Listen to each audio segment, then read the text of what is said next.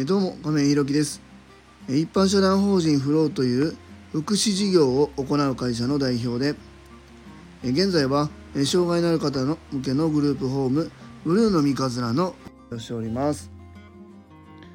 え今日は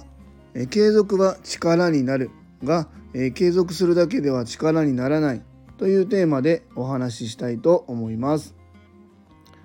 本題に入る前にお知らせをさせてください。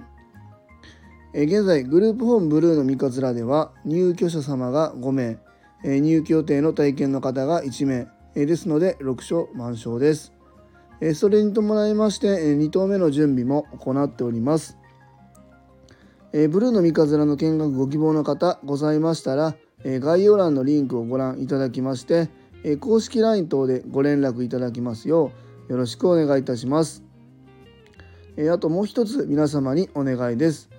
え現在ブルーの三日面ではボランティアさんを募集しております。そちらも公式 LINE などでご連絡くだされば幸いです。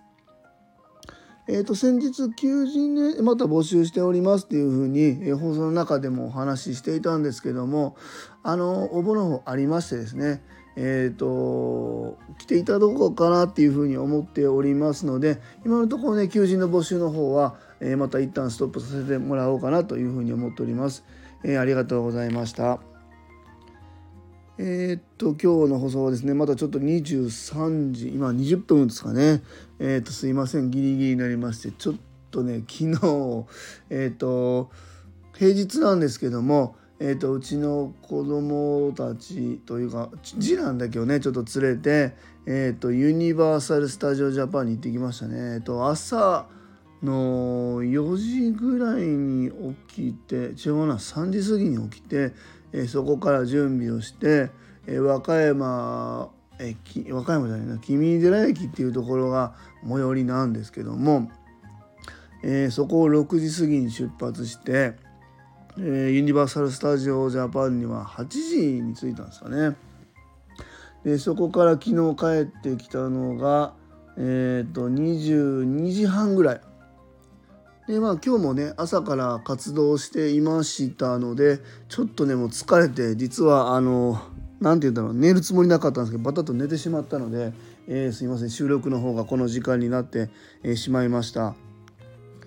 やっぱこのユニバーサル・スタジオ・ジャパンねすごいあの US ですねあのすごい勉強になったなっていうところもたくさんあってですね、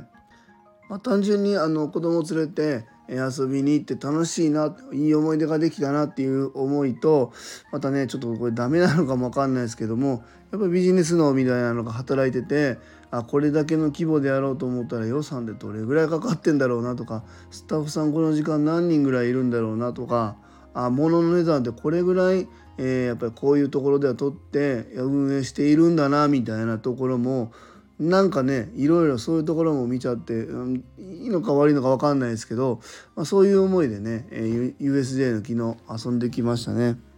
またその時のお話とかもね放送の方でさせてもらえたら面白いかななんていうふうに思っております。えー、それでは本題です。えー、今日は、えー、継続は力になるがえ継続するだけでは力にならないというテーマでお話ししたいと思います。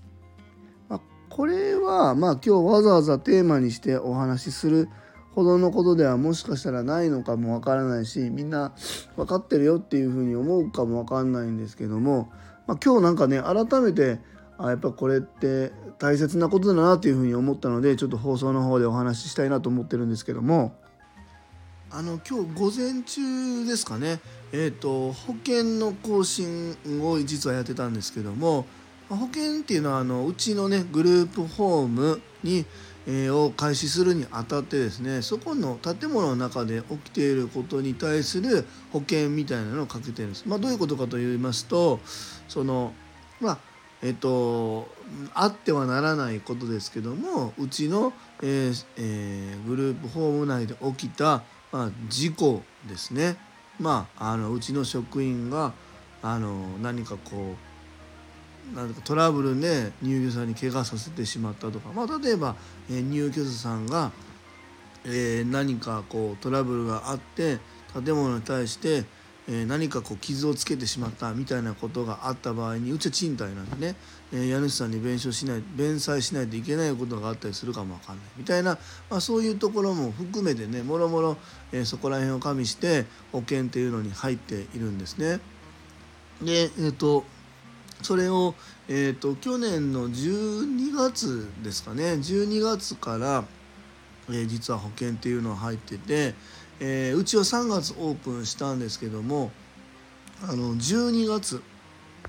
建物自体をお借りしたのは12月から借りているんですけどもまああのその時点からもう保険に入っていたんですね。もう何があっても大丈夫なように。でそれの更新があったので、まあ、今日ちょっと保険屋さんに来ていただいてですね保険の更新をしたんです。で、えーとその保険屋さんっていうのがもうそうですね僕が今44の年なんですけどもえっ、と僕がその保険っていうものに入ったのがあそこあの損保の会社なので、えーと、10うちはだから僕がた、えー、バイク乗り始めたのが16歳かな？17歳か、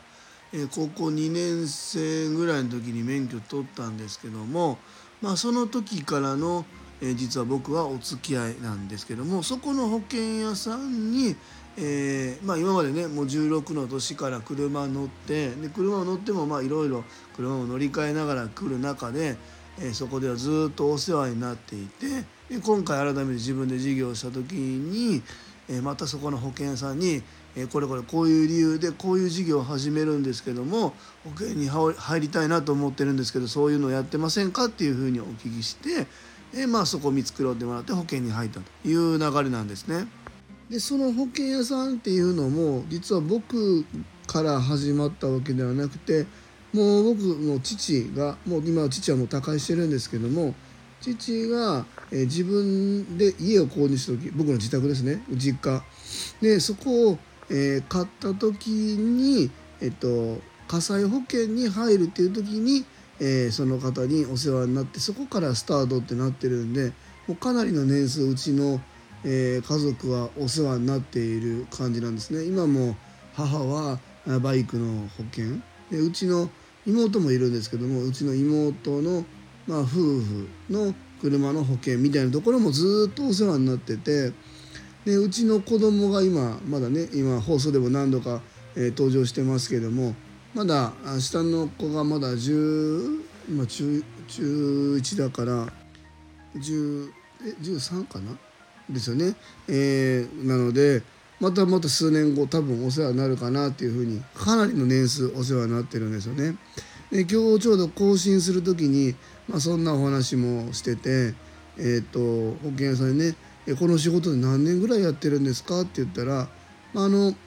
その方は保険の代理店っていうのをやられているんですけどももうその代理店という形でやり始めてからもう30年以上もうされているそうです。でまあすごいなっていうふうに話しててやっぱり継続ってすごいよなっていう話してたんですけどもで今日のタイトルの「継続するだけではねえ力にならないっていうところなんですけどもその方っていうのを保険が扱っているところっていうのは実はあの例のね今テレビでよく出ている中古車の車屋さんちょっと某あの中古車業者と全国チェーンのねそこの取引先とされている保険会社まああえてここでは名前は言いませんけどもそこの保険の代理店をされているんですよね。でやっぱりね少なからずお仕事には影響されているみたいですけどもやっぱり過去ねずっと、今まで真摯に向き合ってきたお客様の数がやっぱり一定数いることでまあまあその何かあった時にも自分の人間力でやっぱりこうバックアップというかフォローできるというか、まあ、今まで培ってきたそういう実績というか信頼で、まあ、会社自体がそういうことになったとし,、ま、してしまっても代理店としてねそれでもやっぱりその人個人についているお客さんが、えー、しっかりその方を逆にね支えるみたいな形になっているなっていうふうに感じましたね。まあ、実際その方に聞いてもあの、まあ、会社はそんなことになってしまったかもわからないけども、えー、あなたのことは信用しているから引き続きお願いしますねっていう方の方がやっぱりね大半みたいです。僕もそのうちの一人ですからね。やっぱりその方に今までずっと何かあった時にもお世話になって何かあった時もすぐ対応してくれてあの時のやっぱり記憶っていうのはずっと僕も残ってるわけでそこに対する信頼みたいなのがあって初めてこうそういうことがあっても乗り越えられるっていうのがあるなというふうに思っててただただねこの代理店をやり始めて30年とかで、えー、この30年っていうところは実はあんまり価値はないと思っていてなんかねたまに ここで言うのもあれなんです。会社勤め僕もしていた時も長く勤めてらっしゃる方っているんですけども